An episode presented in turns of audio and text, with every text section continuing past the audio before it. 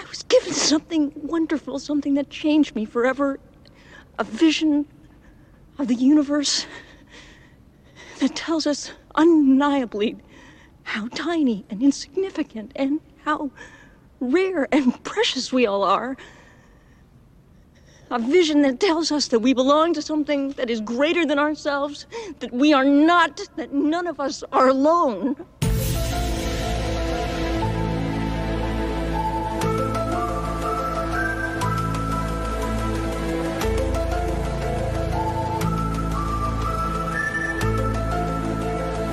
Okay, I've never done an introduction to the podcast before, so this is really hard. Welcome to season four bonus episode of Condensed Truth. We're going to talk about contact. I'm your host, Laura. And I'm Shelby. And yeah, as I just said, we're going to talk about contact. But before we get into contact, Shelby's going to summarize season four for us. Yes. We we watched a lot of episodes. We did. So like there weren't there aren't really like that many that I have left to talk about that Mhm. are like noteworthy. Because if we didn't watch them, there were like odds are they were stinkers. But I will give a shout out to Unruhe, which I like. It's very dated. So it has like a very 90s, like, wow, y'all are really approaching this topic in not a great way. So there's that. but it's written by Vince, and I do really like it.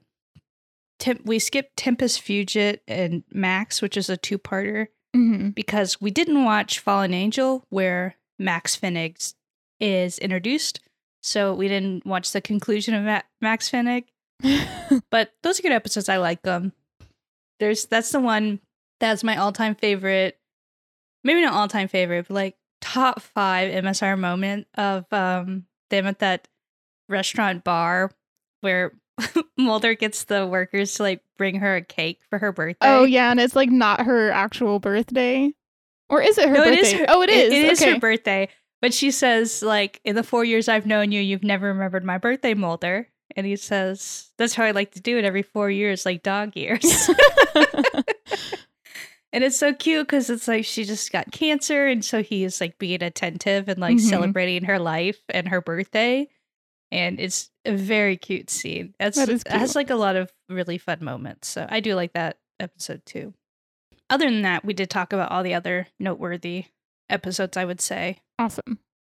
Also, we did have a question from our friend Megan. Thank you for sending in a question, Megan.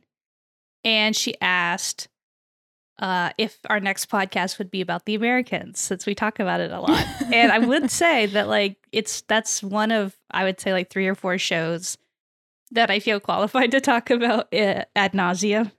Yeah. But if I'm going to be real, I I don't know if I'm going to do another podcast after this. I don't know. Right. Maybe we'll see. Yeah. There is already an Americans podcast that exists. Yeah, our friend Tori does one. Yeah. or, or did one. Yeah. So I've I've been on that once. So Yeah. It was great. if they start it up again, I'll go back on it for sure. Absolutely. But yeah, this is like a lot of work. Yeah. It it, it Like- really is. like very obviously, and like not wanting to do weekly is like just makes it take twice as long to Right. do. Yeah, I don't know. Maybe if I was like, just I just showed up with like a little bit of research, I do. I would be down for that. Right. We also got a question about contact. Do we want to talk about that now or? Yeah, we can we can use it to segue into talking about contact. Okay, perfect. Our friend Nick wrote in and he says, What is more alien to you, the spacefaring shapeshifter or the chemistry between Matthew McConaughey and Jodie Foster? Yeah, so I'm gonna jump in here and say it's absolutely the chemistry between Matthew McConaughey and Jodie Foster because it is like non-existent. yeah, I it's like I felt that and I was like very curious how much of that is like me knowing she's a lesbian and how much of that is like contextual in the movie, but I think it's both. It, it's definitely both. Like, I don't think you can read the character of E- Ellie Arroway as like anything other than gay. Like, so if they had made Matthew, you know, if they had made Palmer a girl, that would have been like perfect. It totally would have fit. But yeah, Mm-hmm, mm-hmm. it's definitely awkward. Also, my notes, I, I never picked up his name, so he's just referenced as Matt in like my notes. yeah, technically his character's name is Palmer, which is I don't know, like a good old Central Texas boy name, I guess. I have no clue where they came up with that, but his accent is pretty not bad because it is how he actually talks, but it just really sticks out, I think. Yeah, he like refuses to do like a not his voice, Yeah. which I totally respect. Like I would do that too. I'm like, I'm sorry, I can't do other accents. Right. I mean, yeah, his voice doesn't really fit any other accents. Also, speaking of bad accents, Rob Lowe's is Horrible. atrocious. Yeah, Rob Awful. Rob Lowe has a small role in this movie and has this like really bad southern accent that he just doesn't even try at. It's it's pretty bad. It's like you can make conservatives not from the South. It's perfectly fine. They exist outside the South. I don't understand why this has to be a bit every time. Every time. But Especially when you already have Matthew McConaughey. right. Like just just make him one of those like stuffy, annoying like Harvard professors. Right. Contact was released on July 11th, 1997. It is based off of the book Contact by Carl Sagan, and the movie is story by Carl Sagan and Ann Druyan, who is his wife, and it's directed by Robert Zemeckis. I really love this movie. This is like one of my all-time favorite movies of all time, but also one of my all-time favorite movies that I've watched since I was a kid. I probably first watched this movie in the late 90s. I definitely grew up watching the TV edited version for language. So there's like very minimal language, but like there is one time that like the word I think I think the word bitch is like bleeped out and so every time I hear it like in the normal version it just kind of throws me off. It's really funny. But let me pull up the Wikipedia summary because I'm not good at summarizing things. Dr. Ellie Arroway, who is played by Jodie Foster, works for the SETI program, the Search for Extraterrestrial Intelligence, at the Arecibo Observatory in Puerto Rico. Guided into science and communication, starting with amateur radio by her late father, she listens to radio missions from space, hoping to detect evidence of intelligent alien life. And it kind of just goes from there. hmm While we were watching this, I kept alternating between calling her Scully coded and Mulder coded. because she is Scully and Mulder coded.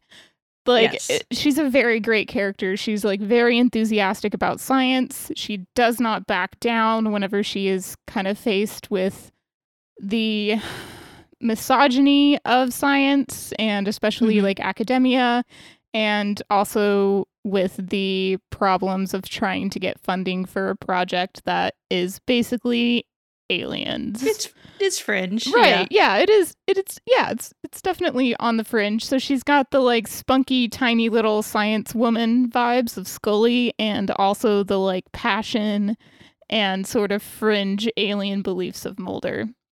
Yeah. Mhm. It's really fun. We also have the connecting thread of Jodie Foster's portrayal of Cle- Clarice Starling Mhm. in Hannibal, or no, Silence of the Lambs, inspiring Chris Carter to write Scully, hmm and also Jodie Foster being in the voice in, of the tattoo and never again. Right. Yeah. it's- there's some fun little little tie-ins there um, with the X Files, but yeah, Contact is kind of a, a big pondering of what does it mean to exist and what does it mean to make contact not only with like each other as humans on the earth but with the outer universe. Um so yeah some real heady shit which i love. Mm-hmm. yeah shall we i guess maybe kind of go into what is your experience with this movie? Yeah, I uh we discussed this before in the podcast in that I watched it at church. Um That tracks. At like church youth group. Mhm. churches love this movie and it's kind of really funny i'll get into it but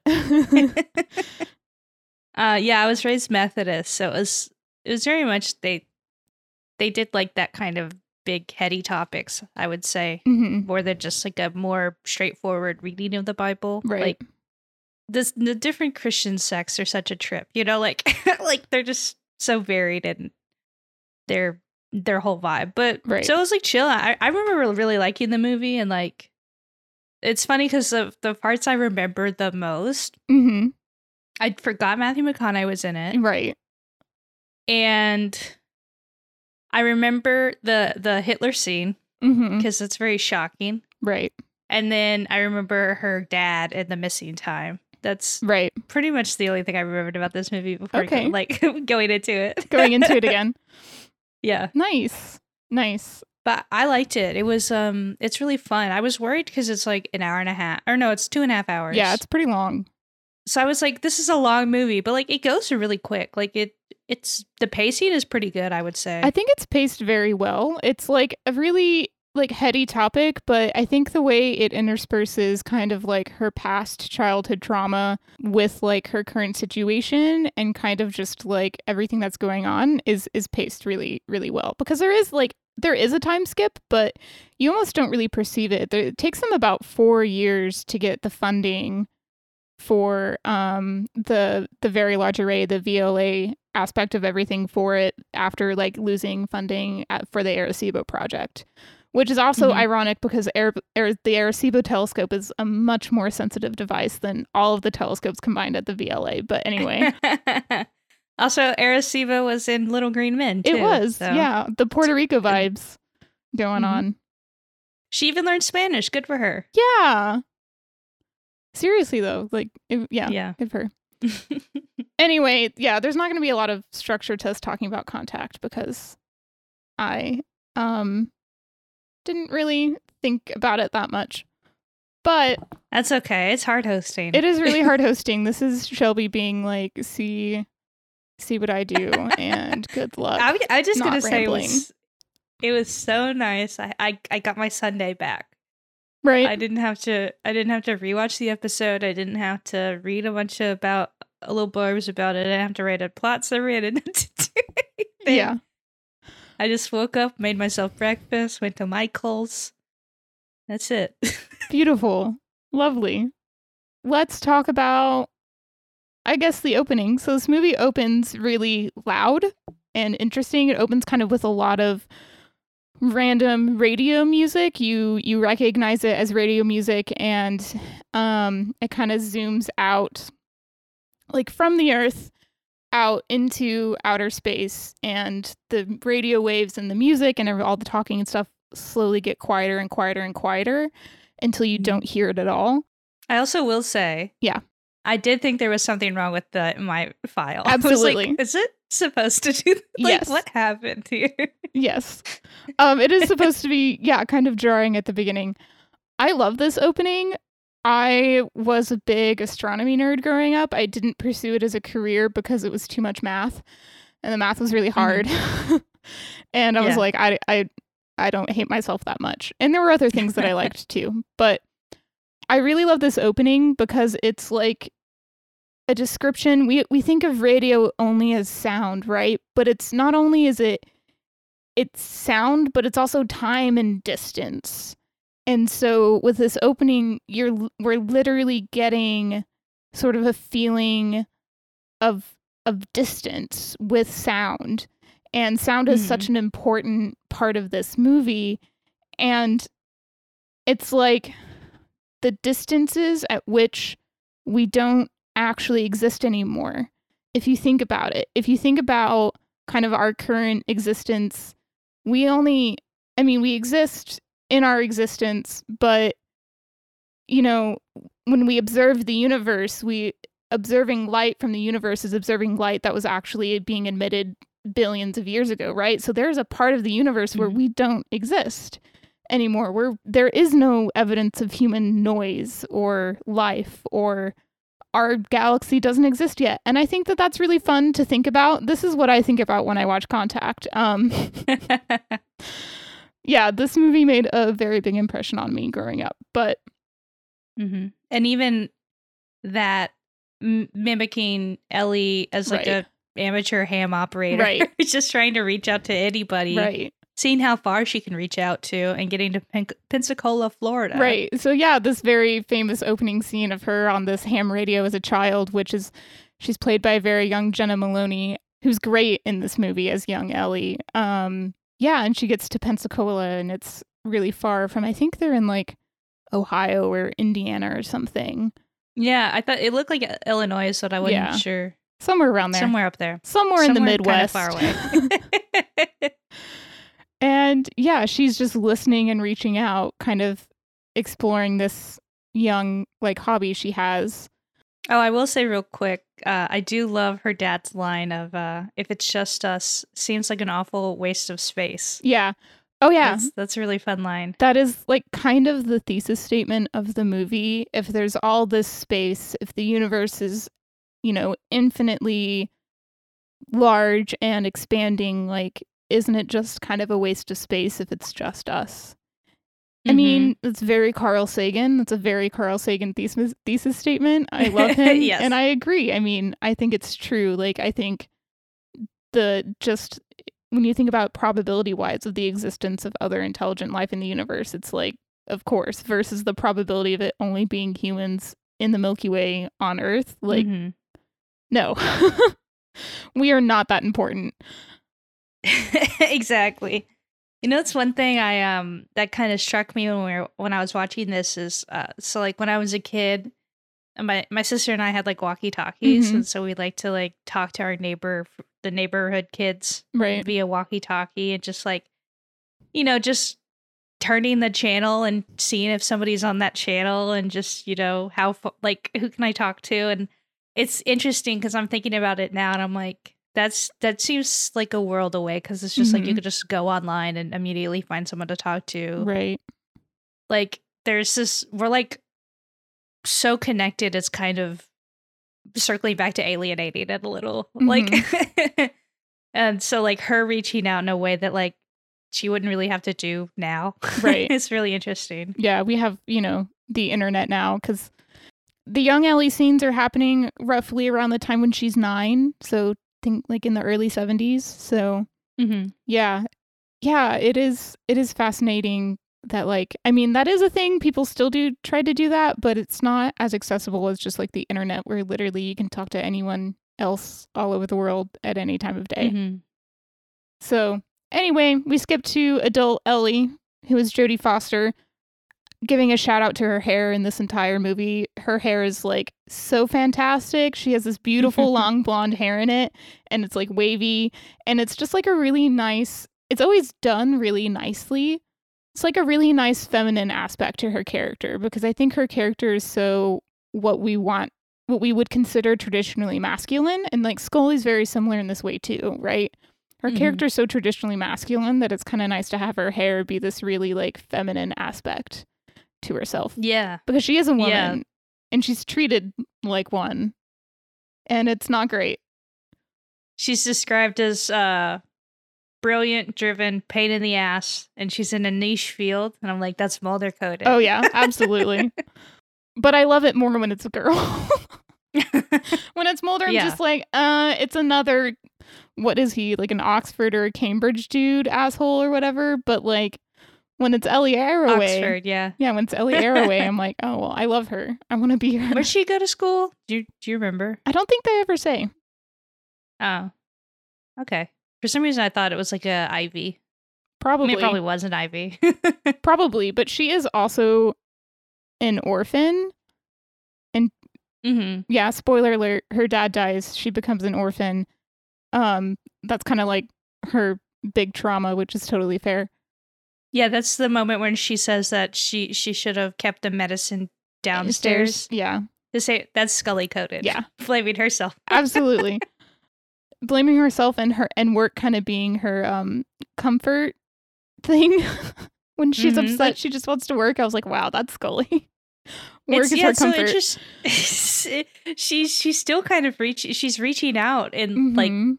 I I mean I don't think she's like literally looking for her dad because like right, he is dead and so I don't think it is this sort of like I'm seeking heaven kind of thing. right. But she is still like reaching out, but to aliens this time, making some sense of like her life. Right, exactly. It's like Matthew McConaughey's character Palmer, he is like um a religious person and like has a master's of divinity and is kind of like not to be the antithesis to Ellie necessarily, but kind of to be the philosophical antithesis to her. He he's mm-hmm. there to bring to be a voice kind of for the religious in this movie and I think that this movie is very spiritual, but I don't think it's religious. But because it is so spiritual, I think that a lot of religious people and like churches and stuff like latched onto this movie and being like, oh, it's about God and whatever. Because in, in the end, Ellie kind of has to admit that like she doesn't have proof t-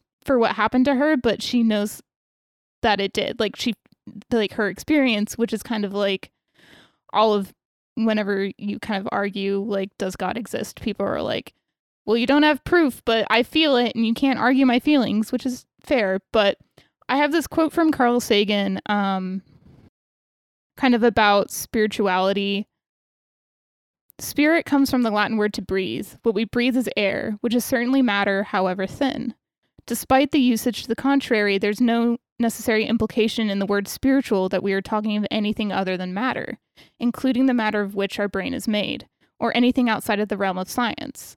On occasion, I will feel free to use the word. Science is not only compatible with spirituality, it is a profound form of spirituality, or a profound source of spirituality. When we recognize our place in the immensity of light years and in the passage of ages, when we grasp the intricacy, beauty, and subtlety of life, then that soaring feeling, that sense of elation and humility combined, is surely spiritual. And I think ultimately that is kind of the point of this movie. Mm-hmm, mm-hmm. and so like the fact that you first experienced it in church like doesn't shock me at all because it is Yeah. spiritual in in that exact way that Carl Sagan just described in that quote as in science can be very spiritual but we don't tend to think of it that way. But it is. It Mhm. was for me at least. It's kind of the whole reason why I'm a scientist is that like I believe in science in that way. Yeah. They're they're both both seek to have some understanding. Right. And and in science it's sort of a, a like a rigid uh meth- Mhm. m- methodical approach to like a, a question. Right. You know, you have your null hypothesis. Mhm. You have to t- you have to test it, you have to prove it. And if you Mhm. can't prove it, it it remains just a theory. Right. Like like evolution is a theory, even though we have like plenty of evidence to support it. It's Gravity is a theory. yeah, exactly. It's sort of like, well, I mean, we got as much as we can. Right. Like that, that theory in the scientific realm Right. means something different than like, I don't know. I have a theory investigating this case. right, exactly. but then like religion, it's it's seeking to understand. Like it's it's asking like, what is our purpose here? Like, mm-hmm. what are we meant to do? What do we owe each other? Like Right. this kind of stuff. And and science doesn't really ans- ask those questions necessarily. Mhm. I think it can though. It could if they if they weren't cowards. Right. Exactly. I, I agree with you. I think a lot of sort of the way we approach science professionally and academically it says that we're not supposed to ask those questions. But Mhm. one thing that I think that Carl Sagan says that is okay, and that this movie says that is, that is okay, that it is okay to ask those questions of science. Will science have the answers? Probably not, but neither does religion. And I think that that is kind of part of it. Like, it's not, neither one are really exact or going to really be wholly fulfilling. Like, you're never going to be mm-hmm. fully satisfied, I think, with either. There's limitations to them, and that's okay. Yeah, so James Woods, content warning James Woods is in this movie and he's fucking awful, but he plays an NSA agent who I fully believe is just James Woods being himself. And he's just an awful asshole. She tells him off, but like, yeah, there's this whole tension between science and technology, and like they can work together, but it's also they can be warped by each other at the same time. And the whole Mhm. character of Hadden, who is played by John Hurt, who's basically Jeffrey Bezos, he has like insane amounts of money. yeah. And it's like the ways in which science and technology can that that amount of like deep money is like seductive, right? Because like it will fund your dreams, like literally, but also at the same time, she is she's they're they're the ones in control, right? Like Mhm. Hadden funds her her project, but at the end of the Yeah. day, he not only withholds information from her, but he also like Hacks into her system. hacks into her system, completely invades her privacy in a way that is just like extremely disturbing. Like, there's in no way do you think this guy is a good dude. He's very creepy. And it Mhm. feels dangerous at the same time. Like, this is a gamble. And I like that it's not just like, oh, big rich guy has a ton of money and wants to like quote unquote better humanity at Elon Musk, right? Like, but is really kind of evil. It's like, no, he's just kind of evil and he definitely has an ulterior motive, but like at the same time, you can't say no to his money. Yeah, like i- eh, the setup of the movie is like he's dying of cancer. Right. So, and also he's like flying around the world. He doesn't like live anywhere. He just lives in a plane. His carbon footprint is insane. and and when she when she finally meets him, she's like she kind of like asks him his motive, and he kind of she kind of figures it out of like. I'm dying and I don't know what my mark is on the world. Like I don't know if it's good. It's Not- not, not in a, like- and and he he's not asking that in like a like a self-conscious way Yeah. like um like a regret way he just Mhm. meant like no how are people going to remember me i need to secure my legacy Exactly.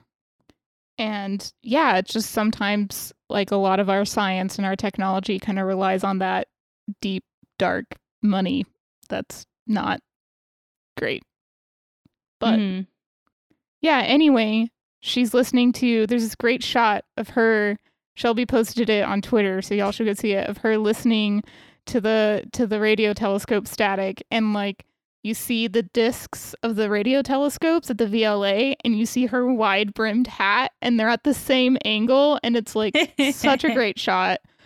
Um, this is a really well shot movie i really there are like a lot of editing yes. um and directorial stuff that i like loved like especially the editing i thought the editing was really good The editing's fantastic. I will give a shout out to um so her father dies of a heart attack and when he has a heart attack they kept the, his heart medicine in the upstairs bathroom cabinet hence Shelby's comment previously where she says she wished she kept some in the downstairs bathroom but she's running up the stairs and it's this beautiful shot like kind of slow mode shot of her running up the stairs and she goes to the bathroom cabinet and it's a mirrored mirrored cabinet door and opens it and it is just like one of the best shots in film ever. Like to get a shot that technically good and it's a difficult shot to do because you have a mirror yeah right? mirrors.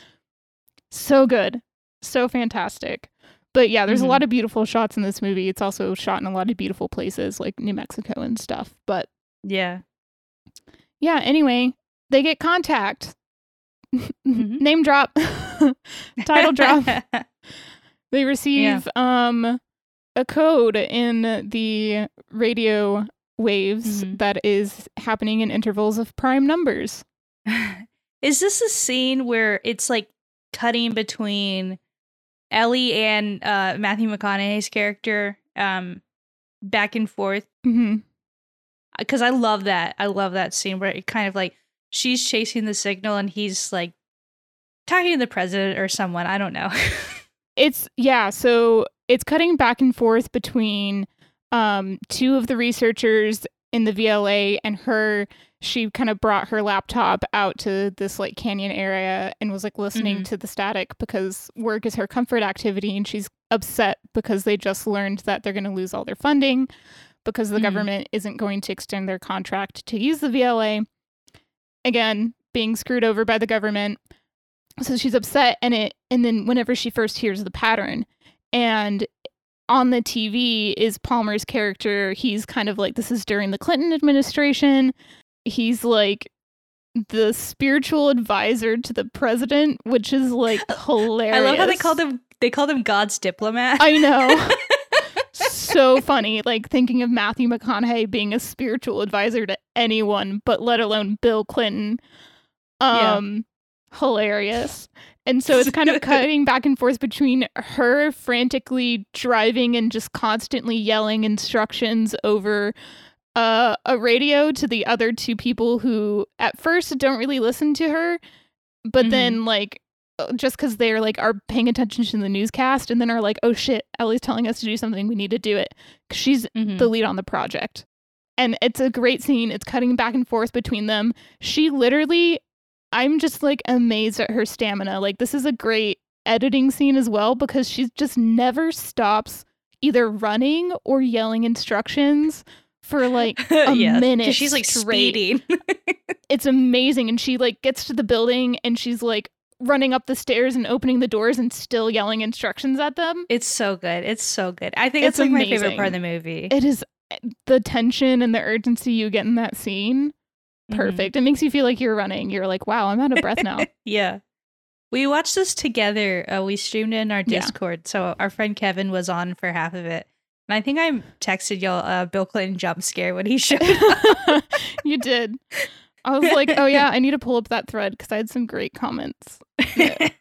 I also love the little subtle ways you see the passage of time in this movie. Like at the beginning of this running scene, there's what did I call them? Um, preppy guy and sloppy guy are the two other researchers, and I ship them. But sloppy guy is like carving a pumpkin at the beginning of the scene, so we know it's somewhere around October. hmm There's even that scene where when they're like, I I think I got this when I was I kind of spaced a little when I was watching it, but they lose contact with Vega. Does that mean like it just became out of view hmm So because the sun was setting? Right. So that's why it like Vega was setting. So that's why they contact the Australian observatory. Yeah, I really like that. Yeah, it's a very like science is global moment. exactly. it, but it is though. Like you can't like, and they make this point in the movie. Like they can't monitor the signal without a full international cooperation because Mhm. Like the world is spinning. like, like we're not always yeah, in an area where they can listen to it.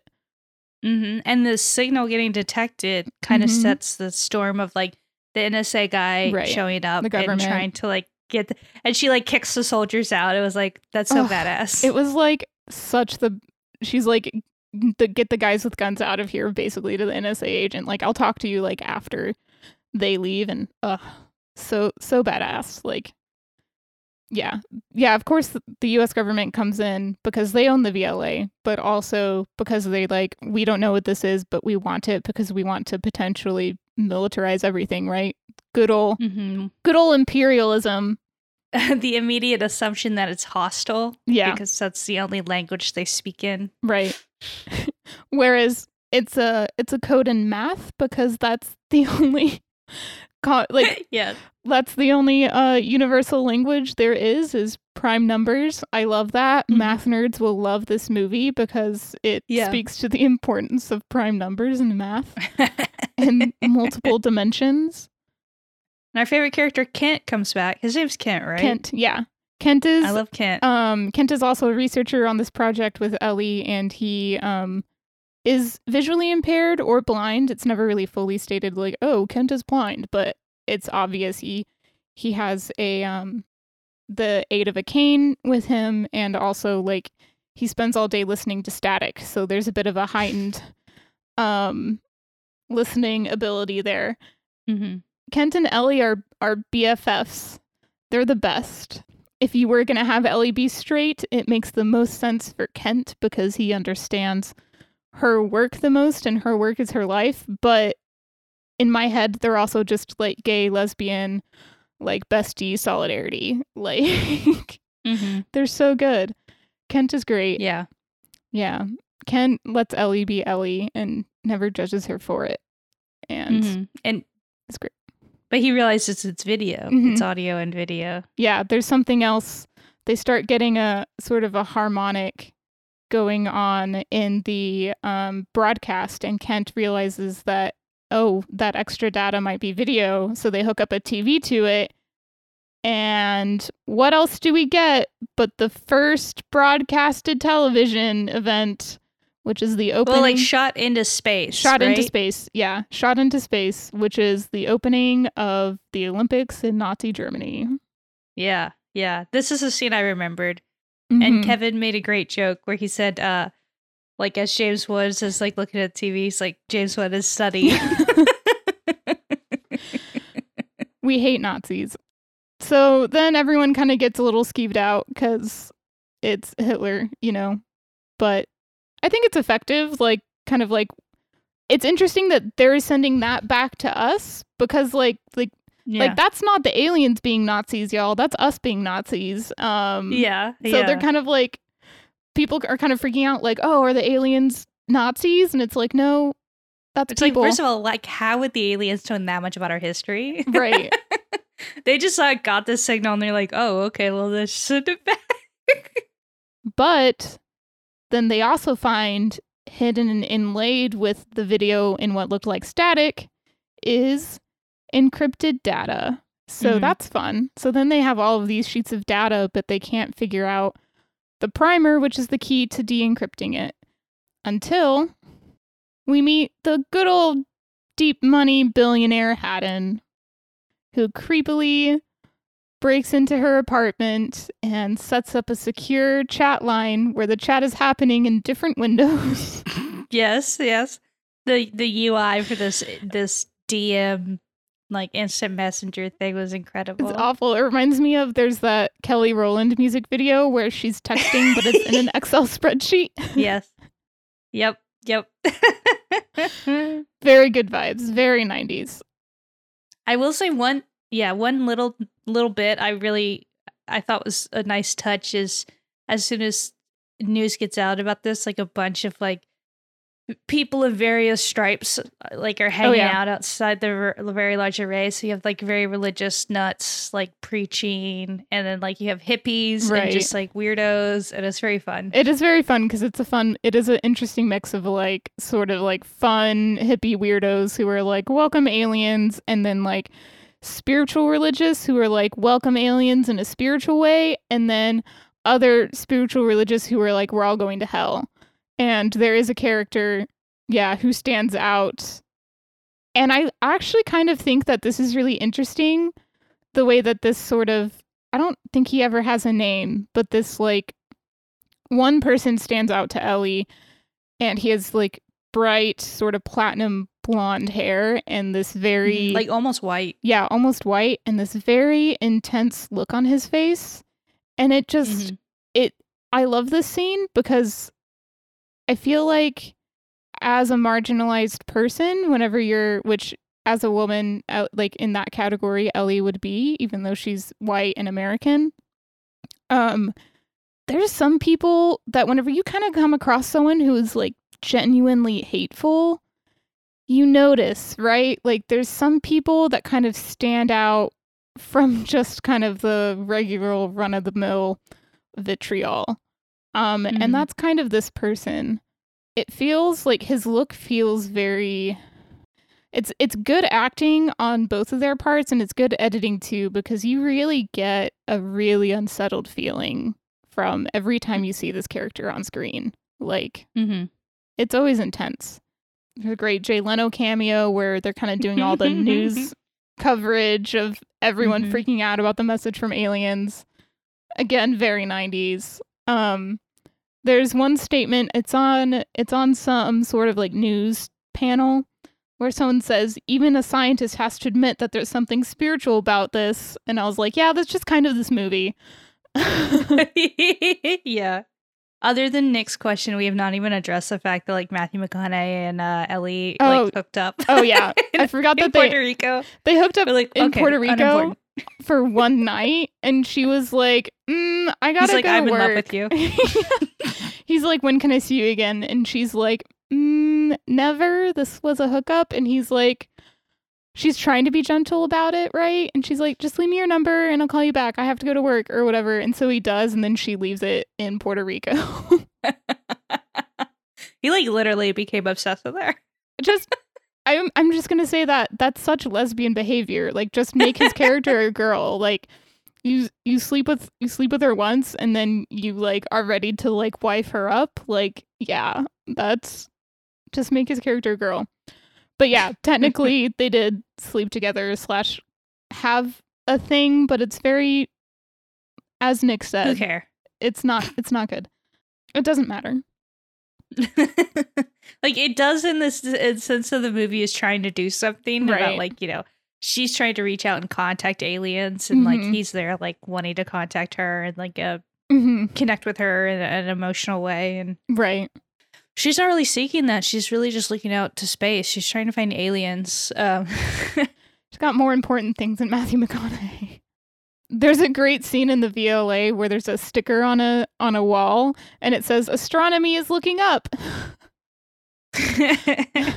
That's such scientist like jokes. Yeah. They love those kind of jokes. yeah, it's uh, like I'm I'm looking elsewhere because I don't like looking down here. Mm-hmm. She meets Hadden. Hadden basically tells her it's a 3D message. So the the primer's in 3D. So he's like I he's like I already cracked the code cuz obviously he has all of their information because he hacked into their their database Mhm. because he's funding their project. So of course.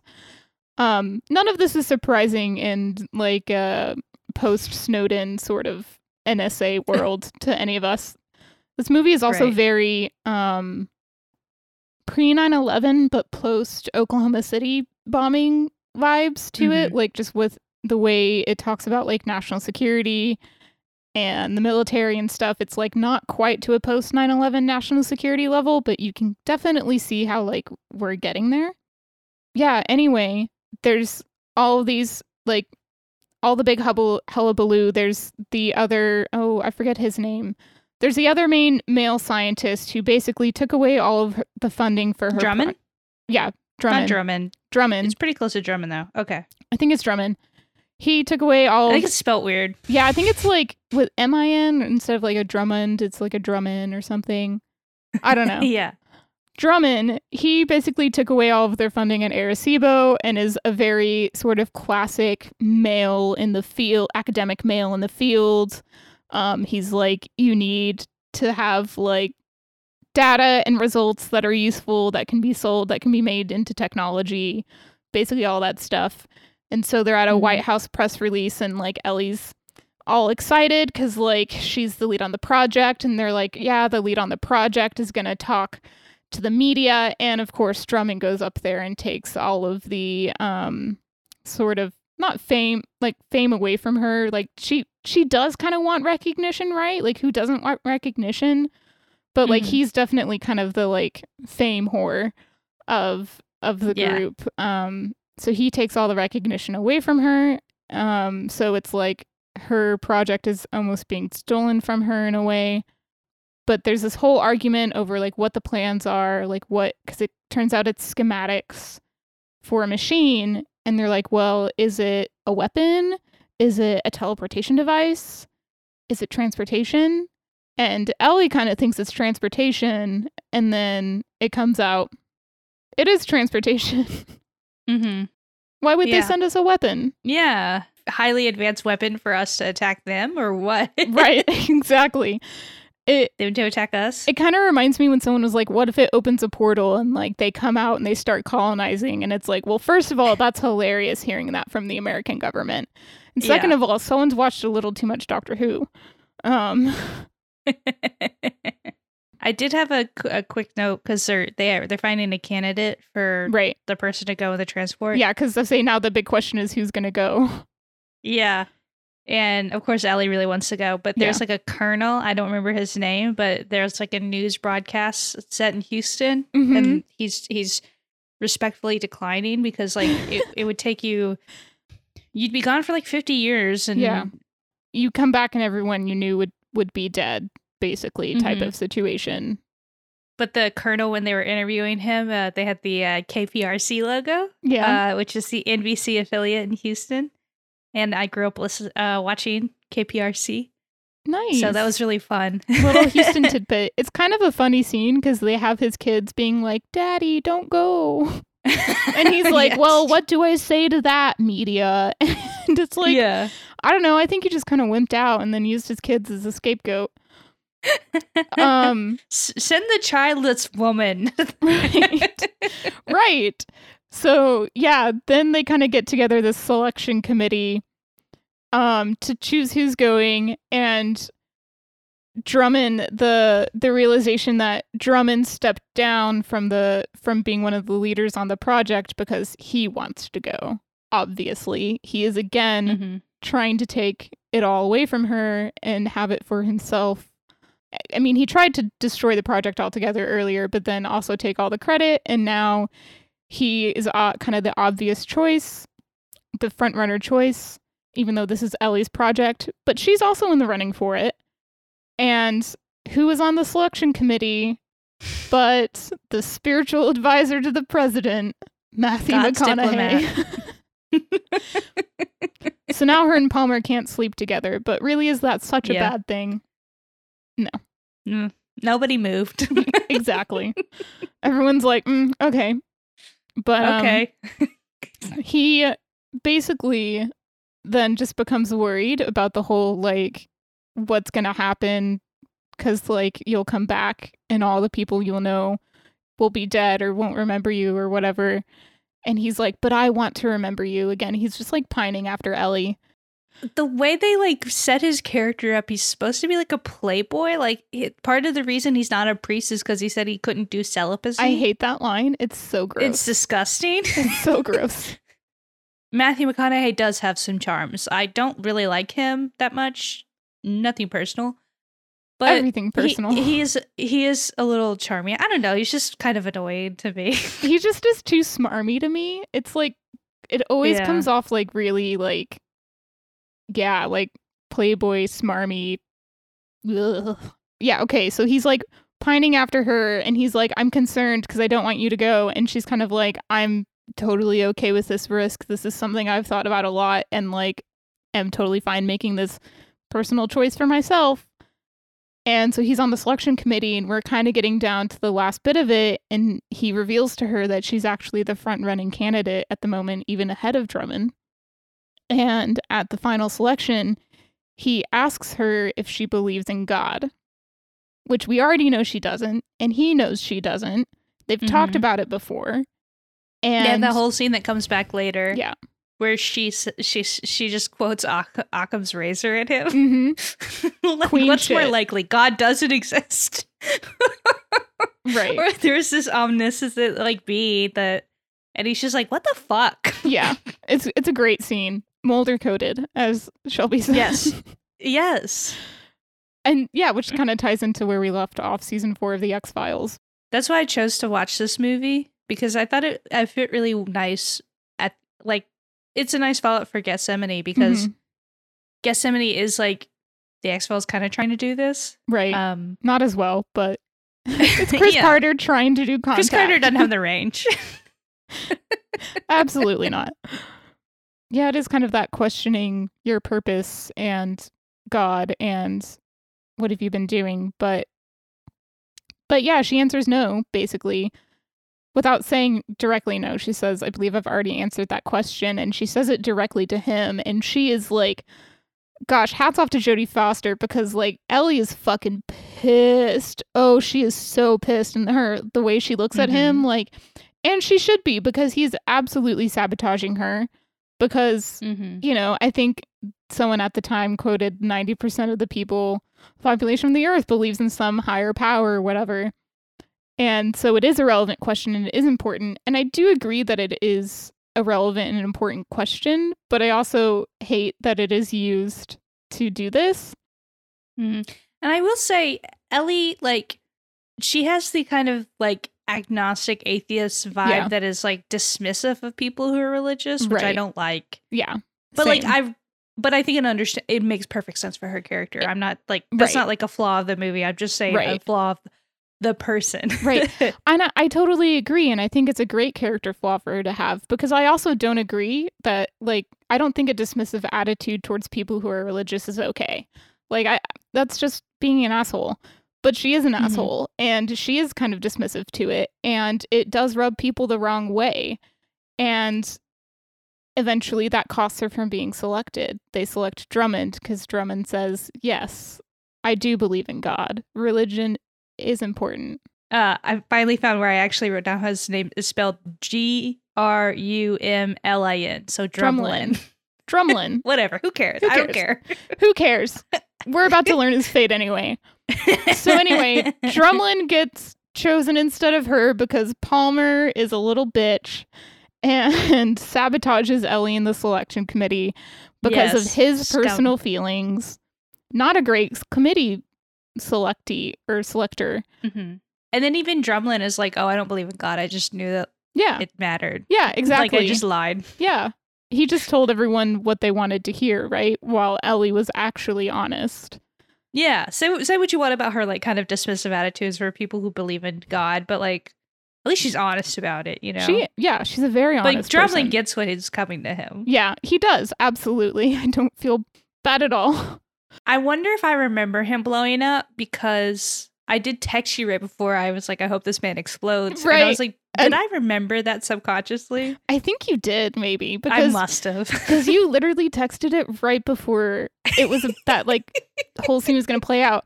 So anyway, they build the machine, spend shit tons of military money on it, right? Build build the machine, build the transport. They're testing it out in Florida because that's where they do that, right? hmm At Cape Canaveral. Uh, so the the space shuttle launches at Cape Cape Cana- ah, Cape Canaveral. launches at Ca- Ca- Cape Can- Canaveral. But head Damn, that's tough. It lands in Houston. Yeah, Houston is where like all of the sort of like control is. Like Cape Canaveral's kind of just like a site. You know what's really interesting to me is I thought that was just like common knowledge, but I like talked to somebody and I mentioned something about like Houston being like space city and they're like, Right. "What?" I was like, "Yeah." You know what I've realized, Shelby? Not everyone had a massive NASA phase like we did. I didn't. I really didn't. I had a huge just NASA from phase. there. right. I had a huge NASA phase, obviously, sort of semi Yeah. tied to this movie. Um yeah. and just kind of my love of astrophysics in general, but I'm not a nerd. I know that sounds goofy to say. I'm like kind of a nerd, I guess. I'm a nerd. My family wasn't into sci-fi, so any sci-fi I watched was like later in life. Yeah. so I didn't. I I don't know. I always liked space, but Yeah. And I think as a sci-fi movie, this movie is very palatable because it takes a while before it goes full on ham sci-fi and when it does, Yes. it is so satisfying. I Mhm. love it. But anyway, Ellie shows up because they're doing the test. She was the lead on the project. She has a right to be there. Drumlin, she runs into Drumlin, obviously, and he's like, Oh, I didn't think you'd show up.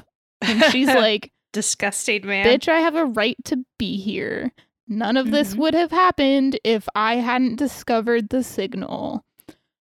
She even tried to save his life because she recognized a religious nut, Right. and Drumlin was too slow to get him before he flew everybody up. And it's like, Yeah. yeah, Yeah. So basically, the aforementioned very religious terrorist guy who's very creepy from Utah. so that's how we know he was like very religious, right? Besides the fact that he was yelling about Jesus in her I'm, face. I'm surprised they didn't give him a stupid Southern accent. I know.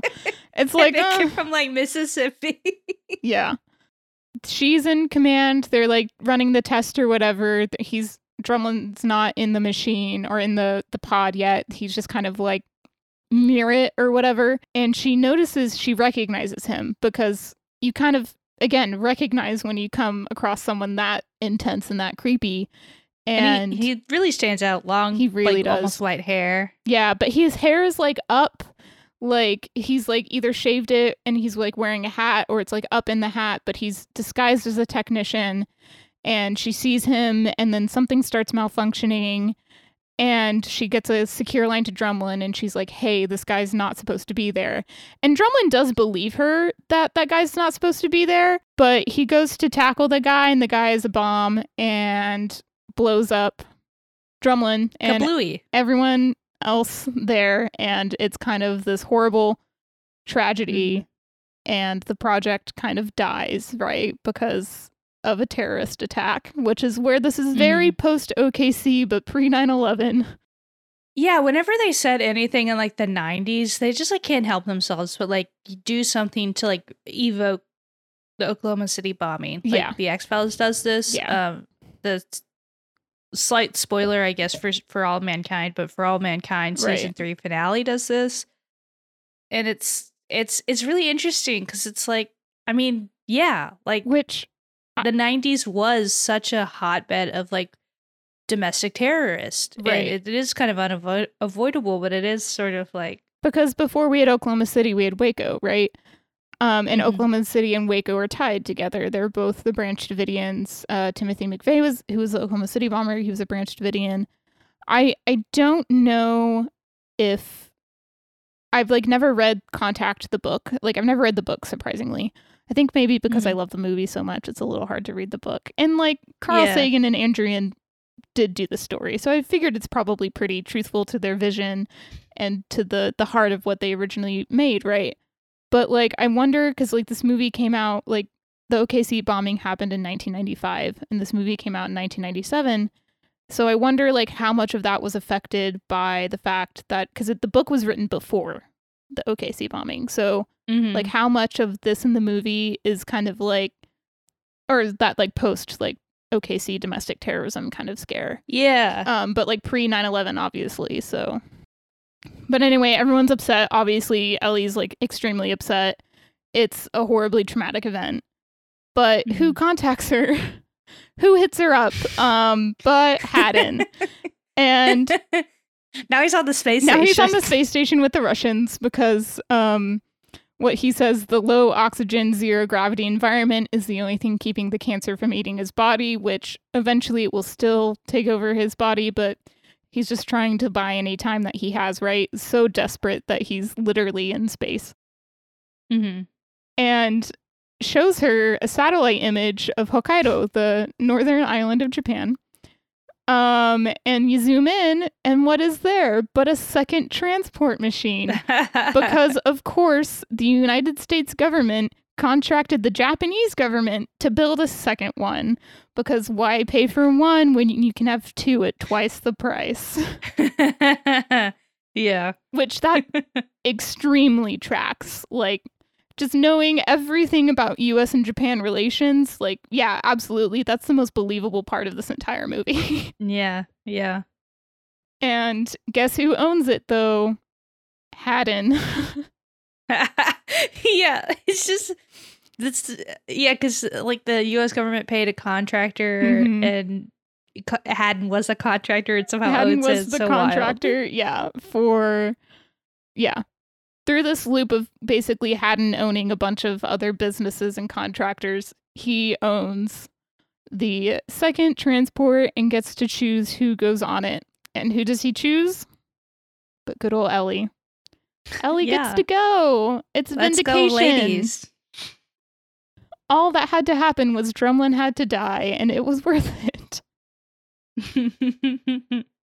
Yeah, so now we get full sci-fi. Ellie gets to go.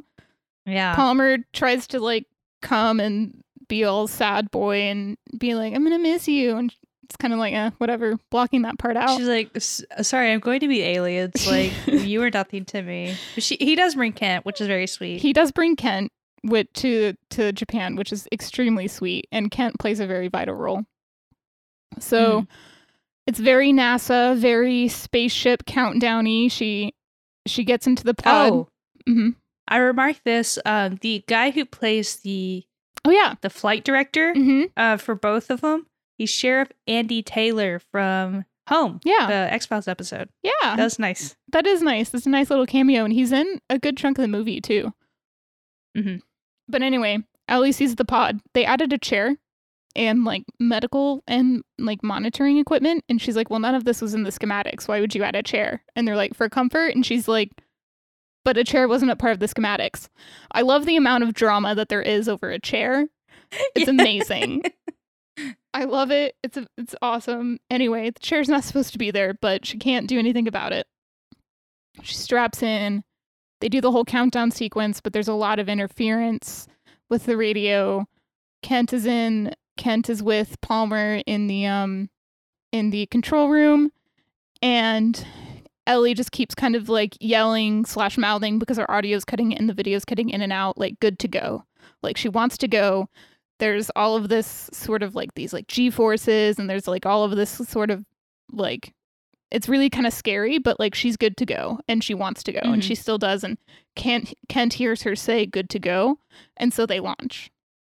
And then we Mhm. get full on sci-fi, and very Doctor Who Very. wormhole very wormhole. things. It's very fun. And I even wrote down I wrote Doctor Who theme and then Quantum Leap theme. So we're really hitting like the sci-fi trifecta here. Yeah, exactly. Even though I think Quantum Leap aired, it was like ni- no, because it was 1989 to 94, I think. hmm So this is like post Quantum Leap. Right.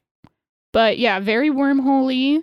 She's traveling through space, kind of getting like what seems to be jerked around and stuff, and like sees like a galaxy sort of like on the edge, and it's beautiful. And then gets into another wormhole, and there's there's another series of wormholes. Zooming around. Yeah, just zooming around. There's lots of like like sort of like interference from the chair. The chair's vibrating a lot. And she had this compass with her that it's like really dumb. Like Palmer left it after their one night stand or whatever, and she took it, Yeah. but not his number or whatever. And She gave him back the compass and then he gave it back yeah, to her. she gave him back the compass so- and then he gave it back to her. But anyway, she has it and it flies out of her pocket or whatever and it's floating around. And so she gets out of the seat to go get it. And it turns out whenever you're not in the seat that's not supposed to be there, it's actually a very calm and comfortable ride. it's not supposed to be so Yeah. like wild and turbulent. Turbulent. It's like a lot of lot of turbulence. And then this the chair you see it eventually goes like crumpled up to the ceiling. Like it's really not supposed to be there. yeah. So she's just chilling, all calm while the chair is like freaking out. And eventually, where does she end up? Vega. Yeah. She made it all the way to the aliens. Congrats, girl. They kind of do this like really cool like it's kind of the debate of like is she phys- are they physically moving her down to the planet from the pod or or Vega's a star are, is, are they physically like moving her or is it more of like they're kind of like adjusting the surroundings of the pod because the pod kind of becomes translucent at points and you can kind of Mhm. see everything around you and it's really cool design and the the special effects are actually still pretty good and I think hold up decently well. Mhm. So, but anyway, she's kind of like gently cradled, lowered down onto this planet, quote unquote. It's uh the beach in Pensacola, Florida. I didn't even make the connection that was supposed to be Pensacola. Yeah, it's supposed to be Pensacola. Okay, that makes sense. So, um, I think the water looked way too clear for. right. It looks like the nicest beach in Florida I could ever think of, but Cause, cause, um, Pensacola's on on the Gulf side, right? yeah, I want to say, yeah. and the on Gulf, is Gulf, Gulf is not very pretty. It's no, okay. it's it's it's hot. The water's hot. it's not like the Florida Keys. It looks more like the Florida Keys, which is like the Caribbean Yeah. and very beautiful. Because the water is like I wouldn't say brown, like it's definitely brownish. It's it's churn. It churns a lot of the the silt, hmm and it, it's like the river, like it's the fucking Mississippi. It's like a, Right. the Mississippi brings all of that silt through the delta, Mhm. so it's just like hot, ch- churny, brownish water. Like I'm not giving it. Okay, I recently went to Galveston. It's very nice. They've done they've done a lot to improve it, but like it can be like a very mid beach. Right. And so I don't know if Florida, the Gulf Florida beaches are exactly the same. I think they're better. I think they are better. There's no Gulf beaches. I think they're they're definitely better than Texas Gulf beaches, and I think the like western part of Florida does have some really beautiful parts to it. But yeah, this is definitely more like a beach from the the Florida Keys, and like Mhm. she kind of looks around and you can kind of see space and like there's like I think it's like a quadruple star system or something like that, and like there's like a galaxy, and she like reaches out and like pokes it, just very. That's just very human to me. Like I would also just Yeah. like reach out and like poke Poke, boop. which makes me think like maybe she is still kind of in the pod because it seems like she's in a very sort of like enclosed space still. Mhm. Um, and then she sees a figure in the distance walking towards her, and it's kind of humanoid ish at the beginning, but then takes the form of her father. So the Vegans have at least some access to her memories to pull Pensacola and her father kind of out of them. And Mhm. the Vegan even says, like, we thought that this form would be the most comforting to you, which is like kind of funny because it's also the most upsetting. yeah, it's very jarring. I love the scene because it's very much colored with her grief and I think a really good way. It's really good. It feels almost like it's like it adds it has a weight to it, the fact that it's her father. Like, yes, it's the most as in yes, her father's the most comforting person in her life, but also like his death was so tragic and so traumatic for her, like for him to be the figure that walks up to her is very Mhm. poignant but also painful at the same time. And like what is contact with other people but that? You know, like both Mhm. poignant and painful. I love the way Jodie Foster plays it because Mhm. she kind of like thinks it's like it's not like she thinks it's her father. She she's very clearly like, Skeptical. oh, you chose this. Yeah. You can read my mind. But but the same way she the way she talks about it and the way she feels about the the person is like her father. Like, Yeah. She she conceptually knows it's not her father, but at the same time, all those emotions yeah, they they can't up. help but burst through. And there's also, I think, a part of her that at because at the beginning she does kind of like very quietly say like dad. Like there is a part of her that wants it to be her father, but again, Mhm. there's the other part of her that logically knows it's not. Like you can have those feelings of that want for your loved one to still be alive, but it's combined with the logic that obviously they can't come back.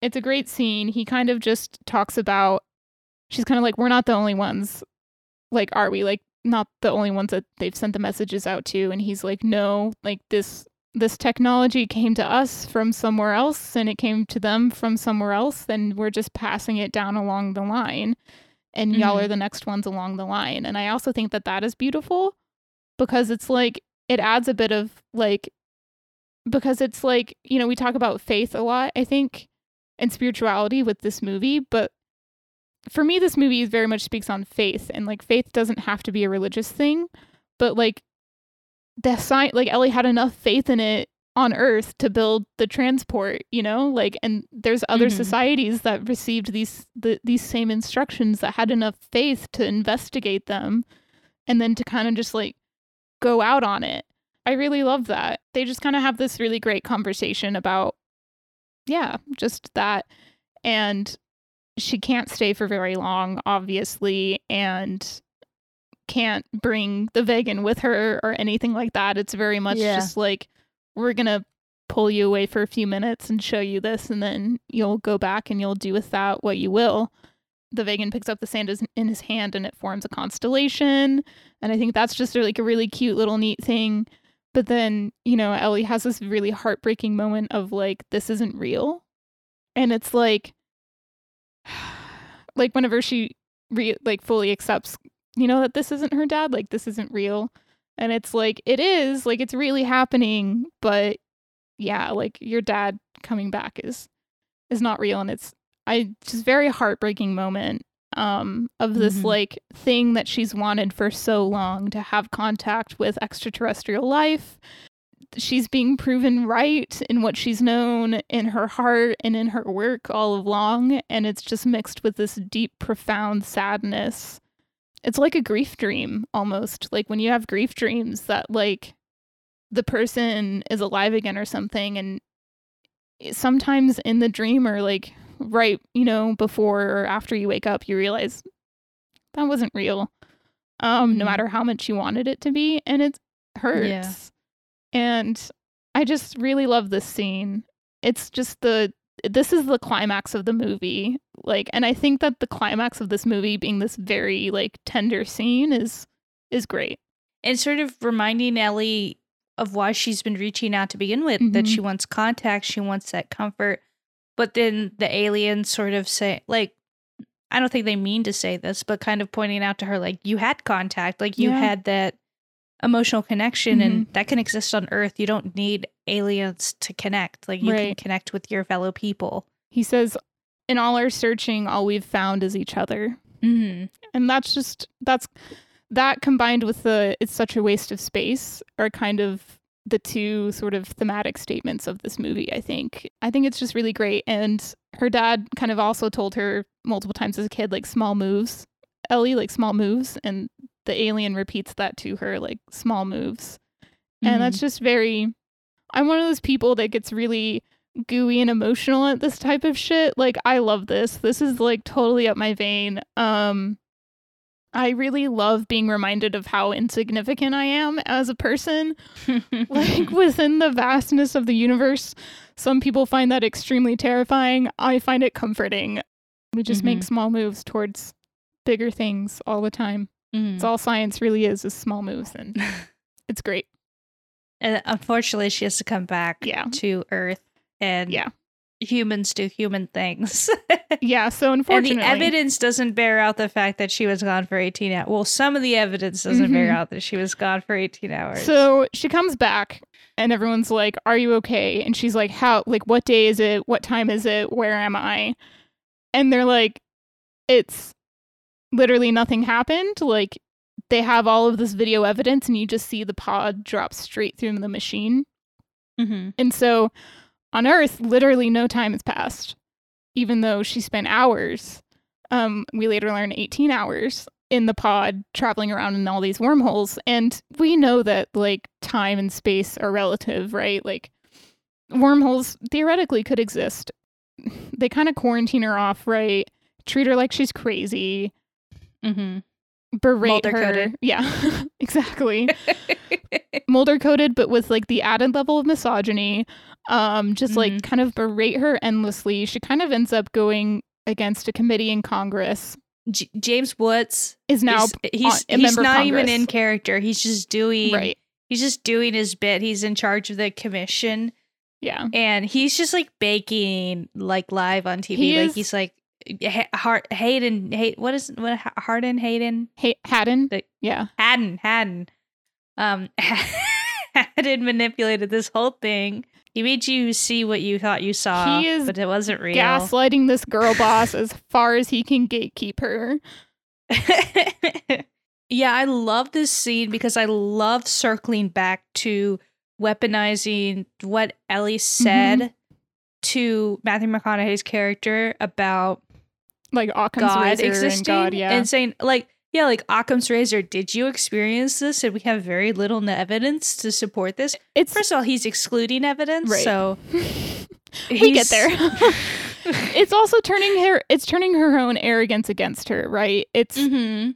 it's not like uh, again like people kind of like churches kind of really get on this movie because they're like oh she's like accepting god she's accepting faith it's it's not that she's accepting god i think ellie still doesn't believe in god i think it's it's she's she's come around to how people can feel that way it's turning her own Mhm. arrogance on her because he weaponizes that her previous arguments that she's like stood by her entire life against her and Jodie Mhm. Foster acts the hell out of this scene. She's so vulnerable in this scene. It's great.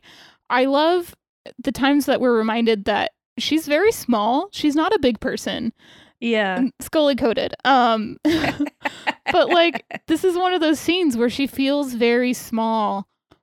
But how can she not whenever she's kind of faced against this like huge panel? I mean, and ultimately it's basically kind of like he's just trying to gotcha her, right? He does kind of like Yeah. the ultimate gotcha of like she can't she has there's no physical evidence to corroborate her claims of what happened. She only has her own feelings and her own memories of what happened.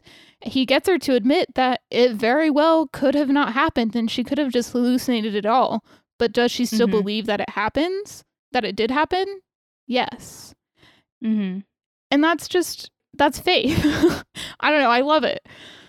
I would I I kind of subscribe to this as well, but like God isn't an entity. Right. It's like an idea and it's a it's a way of understanding, it's a guiding force Right. and it's personal. Right. Like whether God exists for me or whether it exists for somebody else, like those those answers Right. are different and like that's perfectly fine. Einstein talked about sort of God too, and sort of like not, and like Carl Sagan did too. I was reading some of like Carl Sagan's Wik- Wikipedia, and there's some quotes on that. He didn't believe in God, but like he did say something along the lines of like, and this is kind of like how Einstein felt too. Like God isn't necessarily some sort of like humanoid man with a beard in the sky sort of like person, but if you think about the laws of the universe and physics it's the driving force of the, the universe. Eh, When you think of like the laws of physics as God, then how can you deny that there is a God if like that's how you Mhm. view God? And I think that that is totally valid. You know, it, it to some people it is this humanoid structure, but but to other people it's literally it's science, it's physics, it's the guiding principles of the universe. Like how could you if that was God to someone, how could you say no, that God doesn't exist? You know? Mhm. my mom's faith brought extreme comfort to her in a very dark time and Mhm. that's like I like you can't put you can't quantify how important that is, Mhm. right? And so I I I love the scene where she's kind of facing this congressional committee and like she has no quantifiable evidence as a scientist. She just has her feelings and it brings Mhm. her this ex- whole experience makes her a better person because it brings her to understand people that she kind of willfully didn't understand before. I think she always had the Mhm. capacity to understand religious people, but she was just kind of very stubborn, right? Which I love a stubborn woman.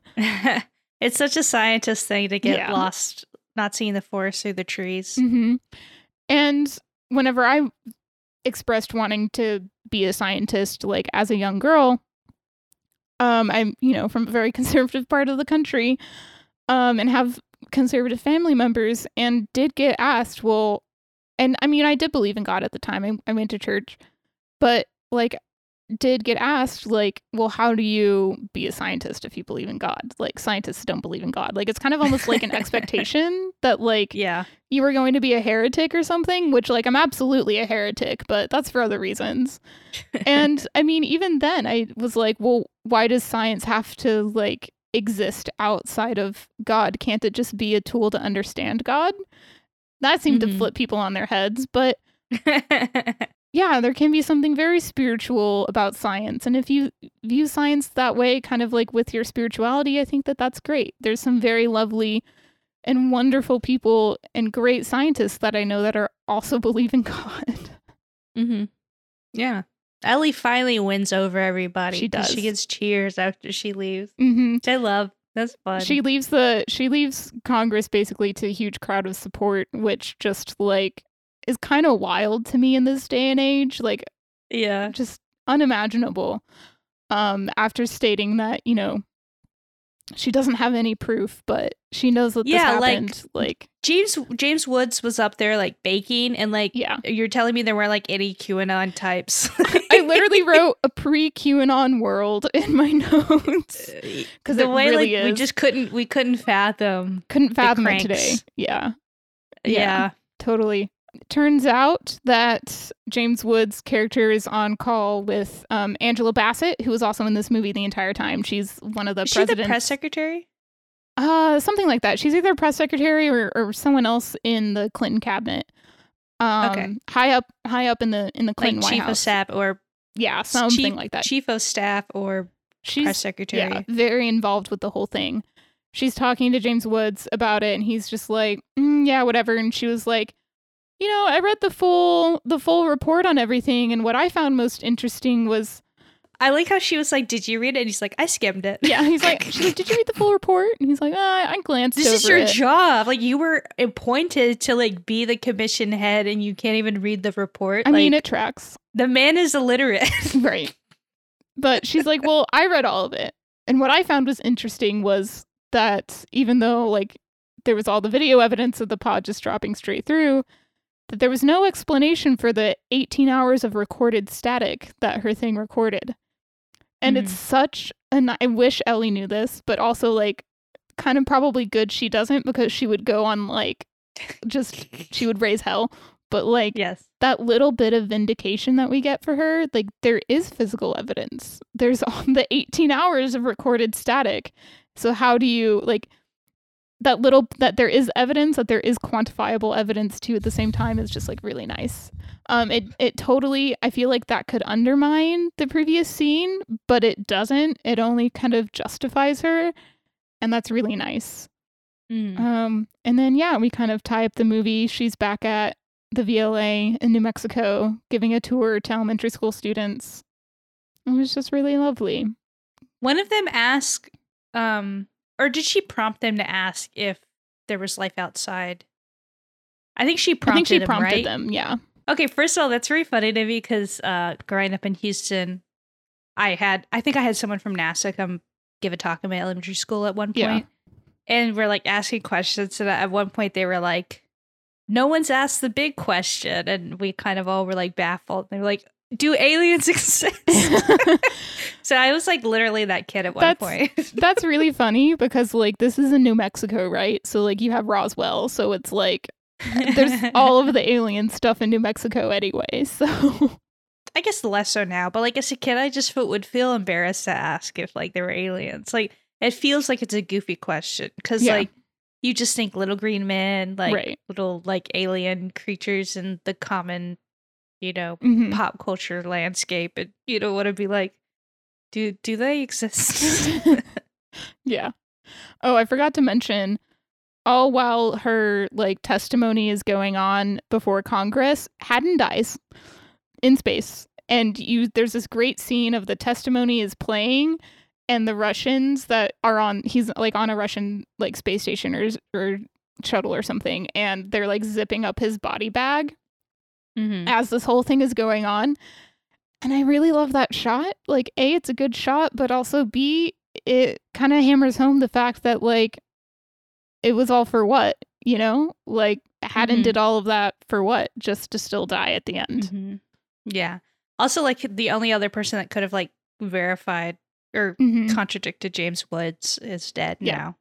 Exactly. So, but Ellie finally knows some sort of peace. Yeah, and they, they when they ask uh when they ask her if she believes in aliens, she says I don't know, which I found interesting. hmm It's like, yeah, that's very skull that's scully coded. Mm-hmm. Oh, totally. Having this like profound experience and then being like, maybe that didn't actually happen. right right anyway I, I don't know if you wanted to do some form of our normal segments but we could definitely do a 90s moment and maybe there were so many '90s moments. it's such a 90s movie it's so great it's incredible. Like, like where to where to start? the clinton administration personally for me i think the one that sticks out the most is the jay leno cameo it just like Jay Leno is kind of just like faded into the the zeitgeist and like good. I find him annoying. So yeah, I think mine is the fact that like they didn't have like conspiracies in the same way we do now. Right. Like it would you would have to dedicate like half the movie to like people like baking and saying that like Drumlin didn't actually die. or like right, the guy was like a false flag or something and it would just be exhausting. It would it would suck as a movie. just like, the amount of QAnon people that would be outside that hearing at the end. yeah, it, Would, it would just suck shit. it really would. It really can only be set in the 90s.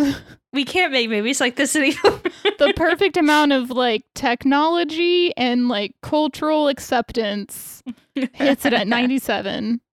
You know, it's so interesting because I do, in my mind, I do think the 90s was like a real heyday for conspiracies. Like, Mhm. not to say I think today it's dwarfs it, but Right. I think in the 90s it was like pretty popular. Like, alien stuff was really popular. Yeah. Uh, right wing conservative, like, Oh, fringe yeah. ideology was like hugely popular. Rush Limbaugh was alive in the 90s, so to me that that kind of I feel like that sticks out. But there's just like a lot of like I don't like I feel like even this movie like I it would be totally different they made it today. You Oh, know, yeah. like they're just so like I don't like it just would have been like over the top in some ways. Right.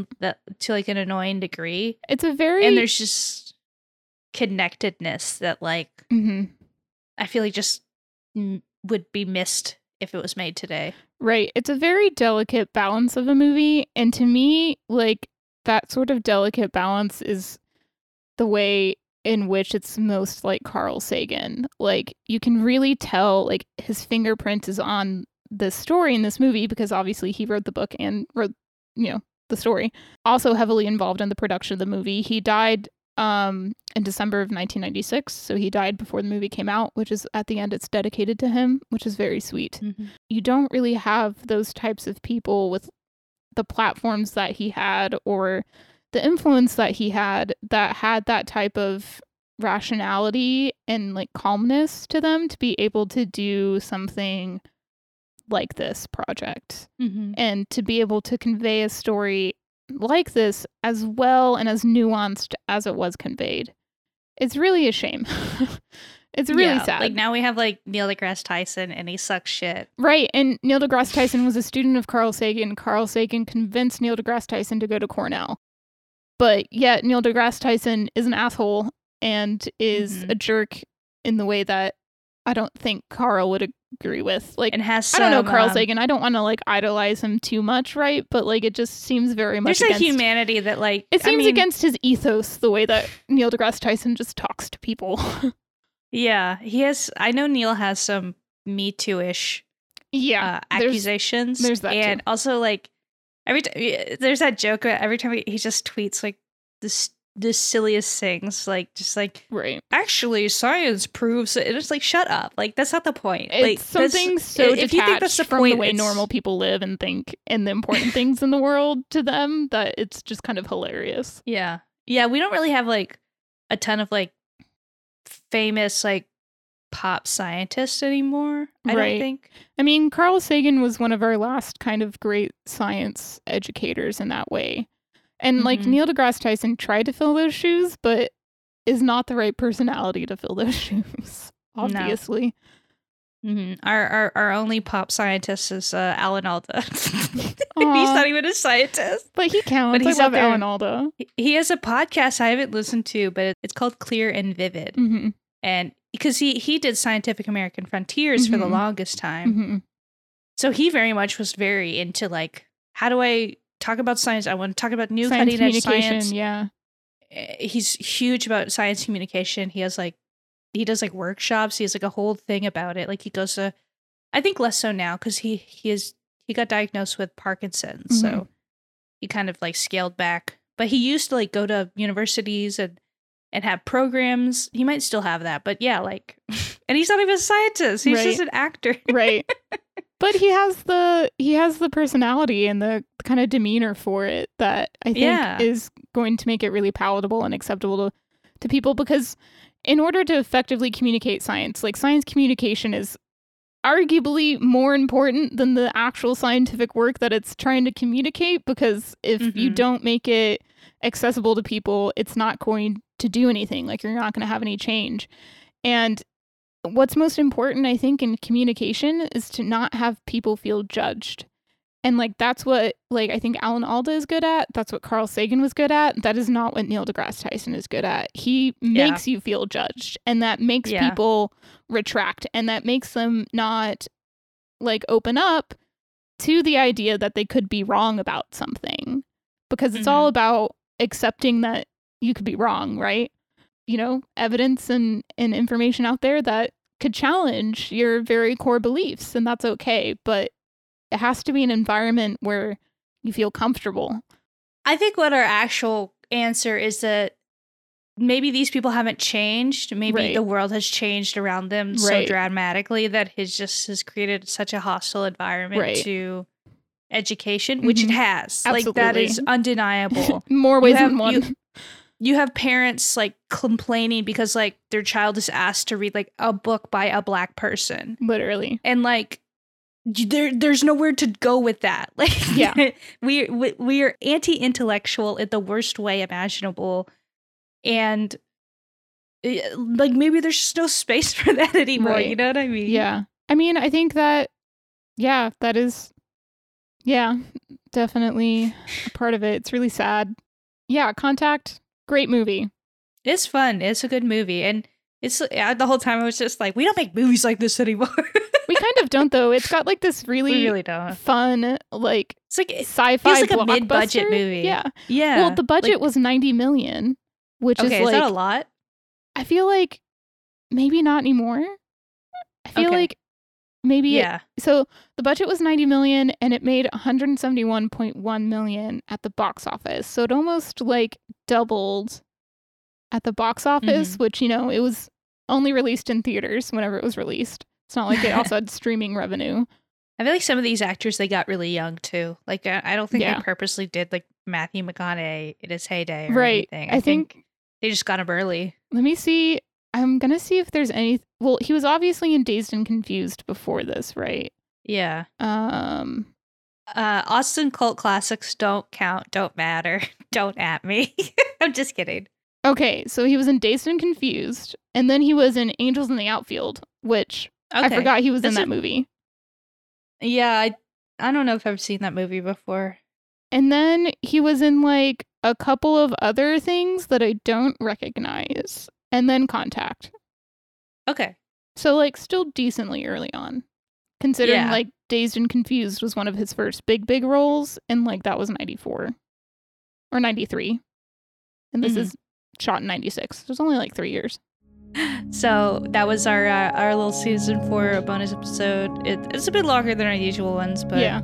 But it was fun. I had no I had no structure and was my first time hosting so and it was a movie I really like so of course I'm going to rant a lot. But um yeah, thanks. If you'd like to follow us, we are Condensed Truth on Twitter. And would you'd like to email us, we are condensed truth pod at gmail.com. You can send us questions for next bonus episodes when we finish season five. But we we aren't watching as many episodes of season five. Yeah. So it won't take us long. and then next time you hear us, we will be talking season five, episode one and two. Redux Part One and Two. so we are we're having a. It's been a hot minute since we had a two-parter. Mhm. Our last two-parter was Tunguska Terma. Yeah.